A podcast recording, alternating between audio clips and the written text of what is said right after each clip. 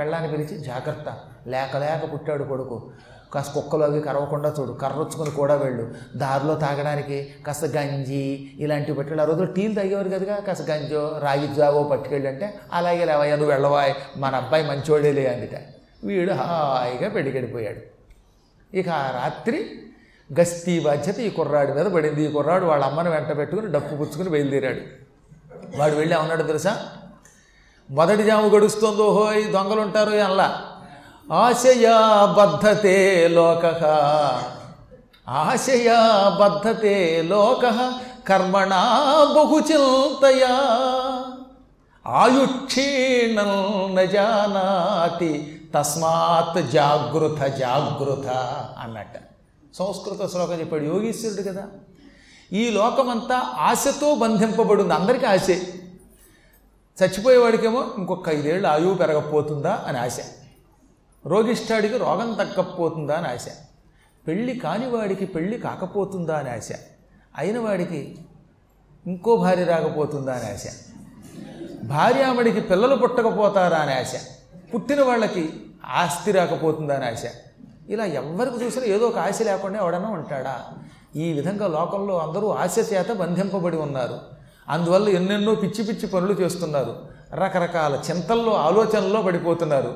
ఈ ఆశతో ఈ చింతల్లో నేను నా కొడుకు కొడుక్కి పెళ్ళాం ఆ తర్వాత మనవడు మనవడికి మనవడు అనుకుంటున్నాడు కానీ ఆయుక్షీణం నజానాతి ఈలోపు వీడు ఆయువు క్షీణించిపోతుంది తెలియదు వీడికి. చుచ్చు చచ్చు ఫోనుల్లో ముద్దులు మాయిదారు గొడవ. ఈలోపు వాడు ఎముడు గుద్దుతున్నాడు విప్పేది అది తెలియదు వీడికి అనమాట కిక్కిక్కి అని అంటున్నాడు. ఈ అండంలో ఆయుక్షేణం నజానాది తన ఆయువు పోతుందని తెలియదు. మంచి కార్యాలు చేసుకుని భగవన్నామం చేసి తరిద్దామని అనుకోవడం లేదు. ఇలా ఆయువుని గ్రహించలేకపోతున్నారు మానవులంతా కూడా. కాబట్టి తస్మాత్ కాబట్టి జాగృత జాగ్రత్త మెలకువగా ఉండండి మెలకువగా ఉండండి. అంటే ఆయువు పోతోందని మెలకువగా ఉండండి. ఆయన ఎవరివాడు? దొంగలు పడతారు మెలకువగా ఉండండి అని బట్ట వీడు ఆయుక్షేణం నజానాతి తస్మాత్ జాగ్రత్త జాగ్రత్త అన్నాడు. దాంతో వాళ్ళమ్మ కంగారడి అదేంట్రా? అదేదో పిచ్చి పిచ్చి భాషలు పలుకుతున్నావు. రాజుగారికి తెలిస్తే కొట్టేస్తారు రోయ్ శిక్ష వేసేస్తారు నాయన. నా మాట విను. దొంగలడతారు. మొదటి జాము మెలుకుగా ఉండండి అని అలా అంటే నేను అలాగే అన్నానమ్మా. కాకపోతే నువ్వేమో అందరికీ అర్థమయ్యే భాషలో అన్నావు. నేను నీకు కొంచెం అర్థం కాని భాషలో అన్నాను. నాది వ్యర్థం కాదన్నట్టు వీడు.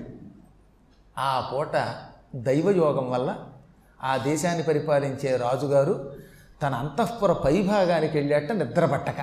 ఆ పూట చల్లగా గాలి వస్తుంది ఆ గాలిలో అటు ఇటు తిరుగుతున్నాడు ఆయన. ఆయన కాశీరాజు పైగా.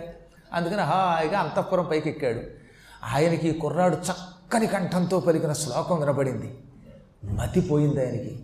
ఏమిటిది?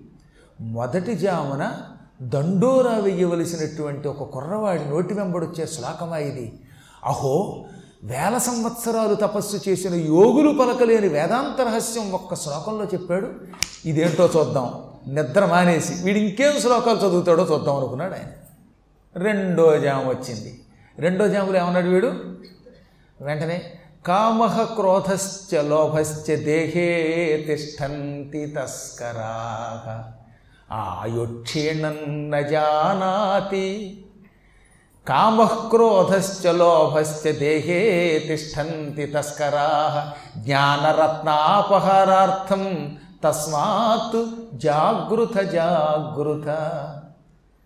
దొంగలంటూ వేరే ఎక్కడా ఉండరు. దొంగలు పడతారు మెలకుగా ఉందాం అనుకుంటారేమో.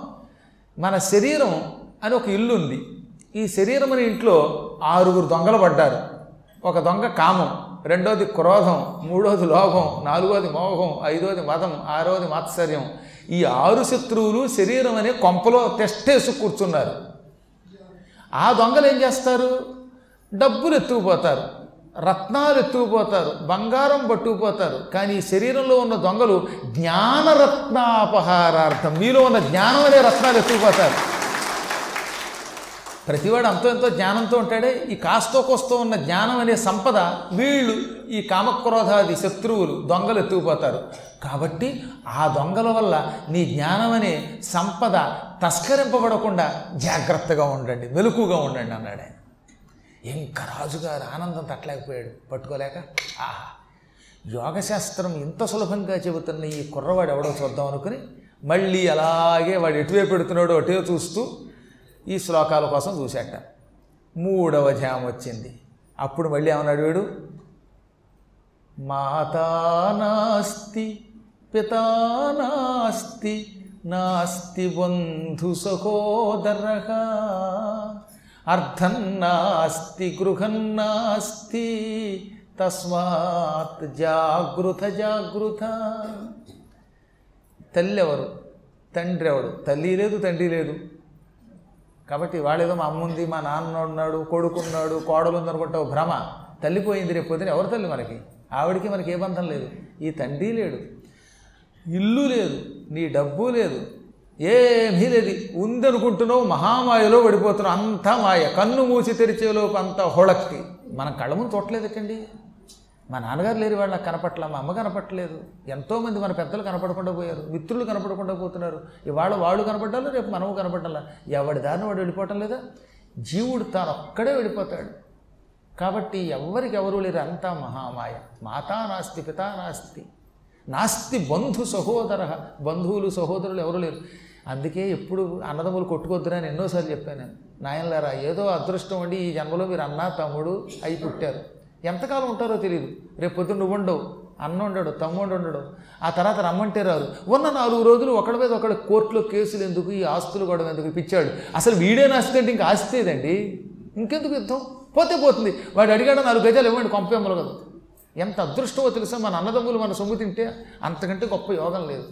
మా అన్నదమ్ములు మాత్రం దేవుడి దేవుళ్ళు అలాగే అనుకుంటాం. ఒకళ్ళ కోసం ఒకళ్ళు త్యాగం చేసుకునేవాళ్ళం మేము అదృష్టం ఆరుగురికి అలా బుద్ధి పుట్టింది.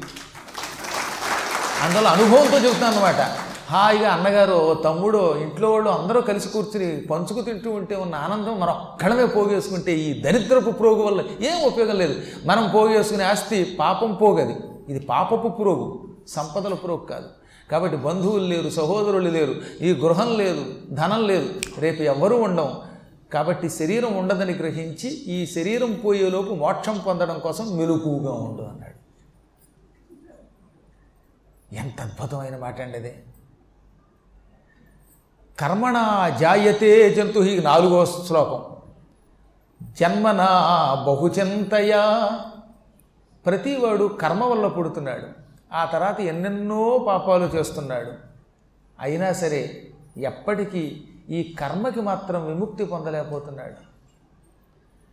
ఈ కర్మ నుంచి విముక్తి పొందడం కంటే గొప్ప జ్ఞానం లేదు. కాబట్టి కర్మ నుంచి విముక్తి పొందడం కోసం కర్మాచరణమునందు మెలకువగా ఉండు అన్నాడు ఆయన ఈ రాజుగారు నాలుగు శ్లోకాలు విన్నాడు కదా?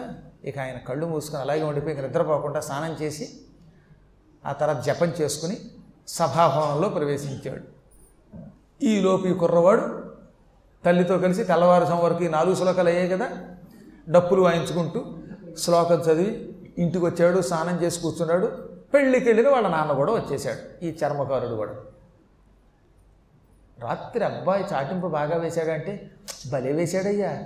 నీ నోరేమో ఎప్పుడు చూసినా గుళకరాల శబ్దంలో ఉంటుంది. మన అబ్బాయి గొంతుకుంది. ఆ అబ్బాయి ఎంత మధురంగా ఉందో. కాతేనయ్యా నాకు ఒక అనుమానం. అది ఏదో భాషలో పాడాడు. ఆ పాటలకు అర్థం నాకు తెలియలేదు అనుకో ఏట్రా బాబా పాటలకు అర్థం అని అడిగితే అది సంస్కృతంలో చెప్పానంటాడు అది ఏటో నాకు తెలియదు అది పాప ఆవిడ అమాయకంగా. ఏదైతే నేను మొత్తం మీద వెలుకుగా ఉండమని చాటింపు వేశారు నేను లేకపోయినా నా కొడుకు భలే అందొచ్చాడు అనుకున్నట్టు వీడు. ఇలా అనుకుని వీడేదో ఇంత సద్దన్నం తిందాం అనుకునే సమయానికి రాజభటులు వచ్చారు యమకెంకరుల్లో ఉన్న రాజభటులు. రే ఈ రాత్రి చాటింపు డ్యూటీ ఎవరిదిరా? అంటే నాదే బాబాయ్ అన్నట్ట. రాజుగారు ఇప్పుడే స్నానం చేసి జపం చేసి సభాభవనంలోకి వచ్చే సింహాసనం మీద కూర్చున్నారు. కూర్చోగానే రాత్రి చాటింపు వేసిన వాడు ఎవడో వాణ్ణి తక్షణం సభలోకి తీసుకురమ్మన్నారు. నడవరా బాబు అన్నట్ట. దాంతో విడికి గుండెలో బాంబు పడిపోయింది. కంగారు వచ్చేసింది ఏం జరిగింది అంటే ఏమనలేదయ్యా? మన అబ్బాయి ఊరికే టవుకేసాడు అంతే అంది ఆవిడ. నేనేం మాట్లాడలేదు నాన్నగారు మరేం పర్వాలేదులే అన్నట్ట. మీ ఏమీ మాట్లాడకపోతే రాజుగారు సభలోకి ఉన్న పడంగా ఎందుకు రమ్మంటాడు? ఎన్నాళ్ళు లేనిది? సర్లే ఏం చేస్తాను నీతో పాటు నేను వస్తాను. ఏదన్నా తేడా వస్తే నేనే రాజుగారి కాళ్ళ మీద పడి ఆ శిక్ష అనుభవిస్తాను. నీకే ఊరి శిక్ష వేసేస్తే నేను తట్టుకోలేను రా బాబాయ్. ఆ శిక్ష ఏదో నేనే వేయించుకుంటాను. అందుకే ఈ ఆడాడు మాట వినకూడదు. అదేమో డప్పు వేస్తాడు అబ్బాయి అంది. నేనేమో ఆ డప్పు వాడి చేతిలో పెట్టా. ఆ డప్పు నాకు ముప్పు వచ్చింది. అనుకుంటే కుర్రాడిని వెంట పెట్టుకుని అందంగా ఉంటాడు గిరదాలు చుట్టుతూ ఉంటాడు నా బంగారం లాంటి కొడుకు ఏమైపోతుందో అనుకున్నట్టు పంపించాడు అనుకుని సభాభవనానికి వెళ్ళాడు. రాజుగారు సభలో ఉన్నారు. దూరం నుంచి ఈ కుర్రాడిని చూడగానే అసలు ఆయనకి ముందు ఎక్కడ లేని ఆనందం వచ్చేసింది కండి. ఆ పిల్లవాడిని చూడగానే వాడే డప్పు వేసినోడని అర్థమైపోయింది. సభాభవనంలో అంతమంది చూస్తూ ఉండగా సింహాసనం మీద నుంచి లేచి ఆ పిల్లవాడిని ఎదురు ఎగి కౌగిలించుకుని తీసుకొస్తే అందరికీ మతిపోయింది. ఎక్కడో చెప్పులు కుట్టుకునే ఒక కుర్రాడు డప్పేసిన వాడిని రాజుగారు కౌగిలించుకుని తీసుకొస్తున్నాడు అనుకున్నారు. పూర్వం జ్ఞానం ఎక్కడుంటే అక్కడే ఉండేవారు రాజులు మహానుభావులు వాళ్ళు. వాళ్ళకి కులం లేదు మతం లేదు గుర్తుపెట్టుకోండి. జ్ఞానం ఉన్న చోట భగవంతుడు ఉంటాడు. జ్ఞానం ఉన్నవాడు ఎవడైనా గు- గౌరవించాల్సిందే. చండాలోస్తు సతుద్దిదోస్తు గురురిత్యేష మనీషా మమ అన్నారు మన శంకరాచార్యులు వారు. అది మన వేద సంస్కృతి అంటే. చండాలుడైన జిదుడైన జ్ఞానం ఎక్కడుంటే అక్కడ. అతడు నా గురువు అన్నాడు ఆయన. కౌగులించుకుని తీసుకొచ్చి తొడ మీద కూర్చోబెట్టుకున్నాడు. చిన్నపిల్లాడు కదా ఎంత జ్ఞానైనా మరి? బాబు రాత్రి చాటింపు వేసింది నీవేనా అంటే అవునండి. ఆ నాలుగు శ్లోకాలు నీకెవరు చెప్పారంటే మయా విరచితం అన్నాడు ఆయన. నేను రాశానల్లా మయా నా చేత విరచితం రచింపబడింది. ఈయనకి మతిపోయింది బాబు ఇంత జ్ఞానం ఇంత చిన్న వయసులో నీకు ఎవరు నేర్పారంటే ఇక్కడ సంస్కృతం మా తండ్రికి అర్థం కాదు కాబట్టి చెబుతున్నాను. నేను పూర్వజన్మలో మీరు పరిపాలిస్తున్న కాశీ సామ్రాజ్యంలో ఉన్న ఆశ్రమం ఉంది ఆశ్రమంలో ఆశ్రమ నిర్వహణ చేసే స్థాపకుడైన యోగిని.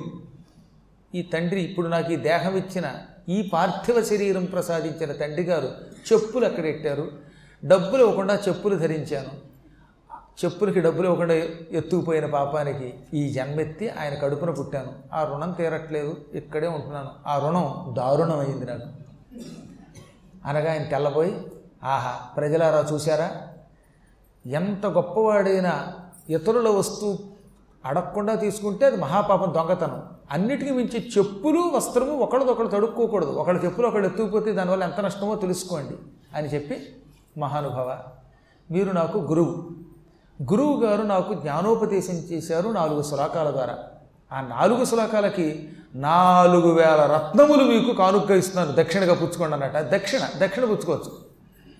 దొంగతనం చేయకూడదు అడగకూడదు కానీ ఇస్తే మాత్రం ఎంతైనా పుచ్చుకోవచ్చు. కాబట్టి ఆయన నాలుగు వేల మహారత్నములు అమూల్య రత్నములు ఒక గంపలో పోయించి ఈయనకి ఇచ్చారు. ఒరే నాయన నీకు మహారత్నం పుట్టిందిరా పుత్రరత్నం. ఈ రత్నాలు లెక్క. తీసుకెళ్ళి అంటే నేను ముట్టుకోనండి అనేది వాళ్ళు. వాడు మామూలు వాడు కాదు. మా చింతామణి గారు చెప్పారు ఇది ముట్టుకుంటే కొంప మునిగిపోతుందని చెప్పింది కావిడ. అంతరార్థం వాడికి ఏం తెలియదు వాడికి ఏం పూర్వజన్మలో ఈ చెప్పుల వల్ల వీడు పుట్టాడు ఇవేం వాడికి తెలియదు కానీ మా చింతామణి గారు చెప్పారండి. నేనేం పుచ్చుకున్నాను మా అబ్బాయి సొమ్ము నాకు వద్దండి బాబు. ఆడిని మీరు పొగిడారండి ఊరేయలేదండి. నాకు చాలండి. ఈ రత్నాలతోటి వాడు చక్క మంచి భవనం కట్టుకుంటాడు. మా ఊళ్ళో మా గుడిసెలో ఇంత పెద్ద బిల్డింగ్ ఎవరికీ లేదు. వీడు మంచి రాజభవనం కట్టుకుంటాడు. వీడికి చక్కని చుక్కను పట్టుకొచ్చి పెళ్ళి చేస్తాను రాజా మహారాజా ఆ తర్వాత వీడు మళ్ళీ ఓ అరడదన మంది పిల్లల్ని కంటాడు. చక్కగా హాయిగా సుఖంగా ఉంటాడు సుమా. అని పలికి ఒరే గంపుచ్చుకోరా అన్నట్ట గంపనే మొయ్యలేను గంప నువ్వు మోయిపోయినా దుంప దిగుతుంది నేను మాత్రం మోయను అని మహారాజా ఎలాగో కానుకలు ఇచ్చారు. ఒక రాజభట్టుడు కూడా కష్టమా ఇంటి దగ్గర పంపరా అన్నట్ట. రాజుగారు నవ్వుకుని రే ఎవరక్కడ? ఈ గంప మోసుకుని ఈ చర్మకారుడి ఇంట్లో పెట్టండి అన్నట్ట ఈ గంప మోసుకుంటూ భటుడు తర్వాత ఈ తండ్రి కొడుకు మొత్తం ముగ్గురు మళ్ళీ సరిగ్గా వాళ్ళ ఇంటికి బయలుదేరారు. దారి పొడుగుతా తండ్రి ఎంతో మెచ్చేసుకుని భలే కొడుకు పుట్టావురా. ఇన్ని అసలు నీకు ఎలా వచ్చినా బుడ్డోడా? బుడ్డోడా? అన్నట్టు పైగా. ఏదో కాశీ విశ్వనాథుడి దయ వచ్చిందన్నాడు ఈయన. కాశీ విశ్వనాథ ఏమిటి నాకు ఈ పరీక్ష? చక్కని శ్లోకాలు చెప్పాను. శ్లోకాలకి దక్షిణగా రాజుగారు ఇన్ని నవరత్నాలు ఇచ్చారు. ఈ నవరత్నములు మా నాన్నగారికి ఇస్తే రుణం తీరిపోతుంది పోదామంటే ఈయన పుచ్చుకోడు. ఎలా? అని మళ్ళీ కాశీ విశ్వనాథుడు తలుచుకుంటూ వచ్చాడు. ఆ పూట కాశీ విశ్వనాథుడు అనుగ్రహించాడు. వీళ్ళంతా అక్కడికి వచ్చారు. ఈయన గంప లోపల పెట్టాడు భట్టుడు వెళ్ళిపోయాడు. వెళ్ళిన తర్వాత ఈ తండ్రి కొడుకును బయటికి తీసుకొచ్చి పెళ్ళాన్ని పిలిచి అబ్బాయికి దిష్టి తీయనే లోపు ఆ మొత్తం గూడ అగ్ని ప్రమాదంలో చిట్టపట శబ్దాలతో అంటుకుపోయింది. గుడిసెలు కదా ఆ పక్క గుడిసె నుంచి నిప్పి దీని మీద పడి వేళ్ళ గుడిసె కూడా కాలిపోయింది. ఈ గుడిసెలు కాలిపోవడం అందరూ కంగారు పడి గుడిసెలో ఉన్న సామాన్లన్నీ బయటికి తెచ్చుకోవడం మొదలెట్టారు. ఆ బయటికి తెస్తుంటే కుర్రాడు అన్నాడు నాన్న సామాన్ అందిస్తా సామాన్ అందిస్తానని గుడిసెలో దూరి ఈ సామాన్ అందిస్తున్న వంకతోటి ఈ నవరత్నాల గంప కూడా వాళ్ళ అమ్మకి అందించాడు వాళ్ళ నాన్నకి. ఆ గంప వాళ్ళ అమ్మా నాన్న పుచ్చుకొని బయట పెట్టుకున్నారు వాళ్ళకేం తెలుసు? ఆ గంప ఇస్తున్నప్పుడే నా రుణం తీరిపోతుంది. అహం రుణ విముక్తోహం అనుకుని వాళ్ళ చేతిలో పెట్టాడు. అలా పెట్టి వాడు పుచ్చుకున్నారో లేదో ఈయన మళ్ళీ లోపలికి వెళ్ళి ఇంకో సామాన్ తెచ్చేలోపు పైనున్న దూలం విరిగి ఆయన మీద పడింది. కాలిపోయాడు. ఆ ప్రాణం లేచింది. అక్కడెక్కడో దాచుకొచ్చాడుగా పాత శరీరం. మళ్ళీ ఆ పాత శరీరంలో ప్రవేశించాడు. పాత శరీరంలో ప్రవేశించి తలుపు టక్కన తట్టగానే శిష్యులు అమ్మాయ మా గురువుగారు మళ్ళీ వచ్చేసారు అనుకున్నారు తలుపు తీశారు. కథ సుఖాంతం అయ్యింది పాప ఈ కుర్రాడు కాలిపోయాడుగా బూడిదైపాడుగా ఆ శరీరాన్ని చూసి ఇల్లు ఆరిపోయిన తర్వాత ఈ చర్మకార దంపతులు ఏడ్చారట అయ్యయ్యో ఎనిమిదేళ్ళ వెళ్ళిపోయాడు ఈ పిల్లాడు బంగారం లాంటి పిల్లాడు ఎంత సన్మానం పొందాడు ఎలా వెళ్ళిపోయాడు అని ఏడ్చి అమ్మ సన్యాసినమ్మ మా అబ్బాయి చచ్చిపోయాడు తల్లి అని ఆ ఎముకలు ఉచ్చుకుని వెళ్ళి మా అబ్బాయి ఎందుకు చచ్చిపోయాడమ్మా అంటే ఆవిడ తెల్లపోయి మీ అబ్బాయి చావకూడదే. మీరు మీ అబ్బాయి దగ్గర ఏమైనా డబ్బు ఉచ్చుకున్నారా? అందుక నేను మేము పుచ్చుకోలేదమ్మా. రాజుగారు బంగారం ఇచ్చినా కూడా పుచ్చుకోలేదు తల్లి అంటే పుచ్చుకోకుండా ఆయన వెళ్ళడరా? మీరు ఏదో చేశారు చూడండి అంటే అప్పుడు గుర్తుకొచ్చింది వాళ్ళకి. మా అబ్బాయి గుడిసెలో సామాన్లు ఇస్తూ ఇస్తూ గంపిచ్చాడు. కొంప తీసి ఆ గంపలో ఏమైనా నవరత్నాలు ఉన్నాయేమో అని ఆ గంప మోత చూస్తే నిజంగా నవరత్నాలు ఉన్నాయి అయ్యో కొంప తీయడం కాదు కొంప కాలిందని. మా అబ్బాయి ఈ గంపిచ్చి మా దుంపదించాడు అని ఏడ్చారు పాపం. ఆవిడ బాధపడకండి అతడు ఒక కారణ మిమ్మల్ని ఎక్కడున్నా ఆశీర్వదిస్తాడు. ఉత్తములైన పిల్లలు తక్కువ కాలంలో వెళ్ళిపోతారు. అతనికి తిలోదకాలు ఇచ్చేయండి గంగలో స్నానం చేయండి ఏడవకండి నన్ను నమ్మండి అని తాపోపశమనం చేసింది. ఆ తర్వాత ఆవిడకి విషయము అర్థమైంది గురువుగారు రాబట్టి. ఇదంతా చింతామణి యొక్క ప్రాత చరిత్రని ఈ బిల్వమంగళుడు అని పేరు కలిగిన మహానుభావుడు ఉన్నాడని చెప్పారుగా లీలాసుకుడు ఆయన కృష్ణకర్ణామృతం రాశాక తన గురువైన చింతామణి వల్ల నాకు జ్ఞానోదయమైంది. ఆవిడ మళ్ళీ విశ్వనాథుడి దగ్గర ఉండి కూడా చిన్న పొరపాటు చేసింది అని కథంతా రాశాడు సంస్కృతంలో. ఇంత గొప్ప కథ యొక్క సారాంశం ఏమిటి ఇంతసేపు మనం విన్నది? ఒకరి చెప్పులు అపహరిస్తే అంత తప్పు పొర్రపాటును కూడా అపహరించకండి అందుకని. అందుకని బయట ఇప్పినప్పుడు మన చెప్పులు ఎవరో కదో చూసుకోండి. మన చెప్పులు కాకపోతే వదిలిపోండి పర్వాలేదు. కొత్త చెప్పులు కొనుక్కోండి. పొరపాటును కూడా వద్దు. తగదన్యు చెప్పులు తగదు తొడుగా భూతాష్టమి పర్వములయందు తగదు తైలాభ్యంగమును. అష్టమి నాడెప్పుడు ఒంటికి తలకి నూనె రాసుకోకూడదు. అభ్యంగన స్నానం చేయకూడదు. తలంటుకు స్నానం చేయకూడదు. కాలి మీద కాలు వేసుకుని బురద ఎప్పుడు తుడుచుకోకూడదట. కాళ్ళకి మట్టి అంటుకున్నప్పుడు చాలామంది కాళ్ళు కడుక్కునేటప్పుడు కాలి మీద కాలేసి రుద్దుతారే అది కూడా మంచిది కాదు. కాలు కాల తొడయగాదు. తర్వాత సాధ్యమైనంత వరకు వ్యసనుడు అంటే తాగుబోతాడు మూర్ఖుడు అధముడు అవయవాలు లేనటువంటి హీనాంగుడు ఇలాంటి వాళ్ళు ఎదురుగా వస్తే వాళ్ళని చూచి పక్కకి తప్పుకొని వాళ్ళకి దారి ఇవ్వండి. సరే పాప అలాగ అవయవాలు లేని వాడికి దారిస్తారు తాగుబోతాడికి ఎందుకు ఇవ్వాలి? వాడు మీ మీద పడి మిమ్మల్ని తాకితే వాడితో స్నేహం చేయటం అనే పాపం వస్తుందట. అందుకని త్రాగుబోతు వస్తే వ్యసనుడు వస్తే పక్కకి తప్పుకోవాలి వాడికి దారి ఇవ్వాలి. అవయవాలు లేనటువంటి వికలాంగులు కూడా వస్తే అటువంటి వాళ్ళకు కూడా మనం పక్కకు తప్పుకుని దారివ్వాలి. శరమున అగస్త్యుడుండెను సురనాథుండుండెనుండ సుప్తి కనదగును. నరుడుత్తర పశ్చిమముల శరముగ నిద్రించుటెగ్గుచేయు కుమారా. ఎట్టి పరిస్థితుల్లోనూ నిద్రపోయేవాడు రెండు దిక్కులకేసే తలపెట్టి పడుకోవాలి. శరమున అగస్త్యుడుండెను అగస్త్య దిక్కు అంటే దక్షిణం. రాత్రి పడుకునేటప్పుడు మన తల దక్షిణం వైపు పెట్టేనా నిద్రపోవాలి. లేదా సురనాథుండుండే ఉండ సురనాథుడు అనగా ఇంద్రుడు. ఇంద్రుడు ఉండే దిక్కు తూర్పు. అనగా తూర్పు దిక్కుకే తలపెట్టి పడుకో. నాయన రాత్రి పడుకుని నిద్రపోయేటప్పుడు తూర్పు దక్షిణములకేసే తలపెట్టి పడుకొని నిద్రపోవాలి. నరుడు ఉత్తర పశ్చిమముల శరముగా నిద్రించు టెగ్గు చేయు కుమారా అని కొడుకు వంకతో మనకి చెప్పింది. పశ్చిమం ఉత్తరం దిక్కు ఈ రెండు దిక్కులకేసి తిరిగి తల పెట్టుకుని నిద్రపోతే అది చాలా నాశనమును చేకూరుస్తుంది ప్రమాదం తెచ్చిపెడుతుంది. రోజు ఉత్తరంకి తల పెట్టి పడుకుంటే తెలివితేటలు పోతాయి మూర్ఖుడవుతాడు వాడు. వచ్చే జన్మలో పిచ్చివాడే పడతాడు. పశ్చిమం దిక్కుకేసి నిత్యం తలపెట్టి పడుకునేవాడు అప్పుల పాలవుతాడు ఈ జన్మలో కూడా దీనివల్ల రాబోయే జన్మలో దరిద్ర జన్మ వస్తుంది. కాబట్టి ఎట్టి పరిస్థితుల్లో ఉత్తరం పశ్చిమం ఈ రెండు దిక్కులకేసి తల పెట్టుకుని నిద్రపోరాదు. అయితే తూర్పు లేదా దక్షిణం కేసి మాత్రమే తిరిగి నిద్రపోవాలి. స్నానం చేసిన తర్వాత ఈ ఒంటి మీద ఉన్న నీళ్ళు ఇలా తీసేసి ఇతరుల మీద చల్లడం పక్కన చల్లడం చేయకూడదు. వస్త్రం కూడా ఇలా దబా దబా దులపకూడదు. ఆ నీళ్ళు పక్కవాడి మీద పడితే అటువంటి వాడు వచ్చే జన్మలో బట్టలు లేకుండా పుడతాడు. పాడైపోయిన బట్టలు అడుక్కుని కట్టుకునే దౌర్భాగ్యత వస్తుంది వాడు జీర్ణ వస్తుడై పుడతాడు. అందుకని స్నాతుడై మెయినీరు చేత తొడయ్యదు. స్నానం చేశాక ఒంటి నీరు పక్కవాడి మీద చల్లకూడదు. వస్త్రం వెదల్చకూడదు. ఆర్ప వెంట్రుకలు విదుర్పకూడదు. అలాగే తల వెంట్రుకలు కొంతమంది లటపటప టపటప కొట్టుకుంటారు ఏమిటో స్నానం చేశాక. ఈ కొట్టుకుంటే ఈ నీళ్ళు వచ్చి పక్కవాడి మీద పడతాయి. దానివల్ల బుద్ధిహీనుడు కానీ లేక మోగవాడై కానీ పుడతాడు. ఒత్తి నలుపు కేవలం నలుపు కేవలం ఎరుపు ఉన్న వస్త్రాలు కట్టకూడదట. ఎర్రని బట్ట కట్టినప్పుడు దానికి అంచు ఉండాలి వేరే అంచు. అందుకే ఎర్ర వస్త్రం తెల్లంచో ఎర్ర వస్త్రం లేక పసుపు ఇలా అంచు ఉండేలా చూడాలి. అంతా ఎరుపు తప్ప ఇంకో రంగు లేని వస్త్రం కానీ పూర్తి నల్లగా ఉన్న వస్త్రం కానీ ధరించరాదు. ఈ రెండూ కూడా మనిషికి ఇటు నరకం ఇటు శనిదోషం ఈ రెండూ కూడా ఇస్తాయి. ఇక్కడి నుంచి సదాచారం చాలా అవసరమైనవి. ఎన్నో చెప్పింది ఆ తల్లి? వాటితో పాటు రేపు దత్త దర్శనం కూడా అవ్వచ్చు మూడొంతులు. దత్తాత్రేయుడు అలర్కొండను గ్రహించిన కథ. అటువంటి కథా విశేషాలతో మళ్ళీ రేపు కలుసుకుందాం.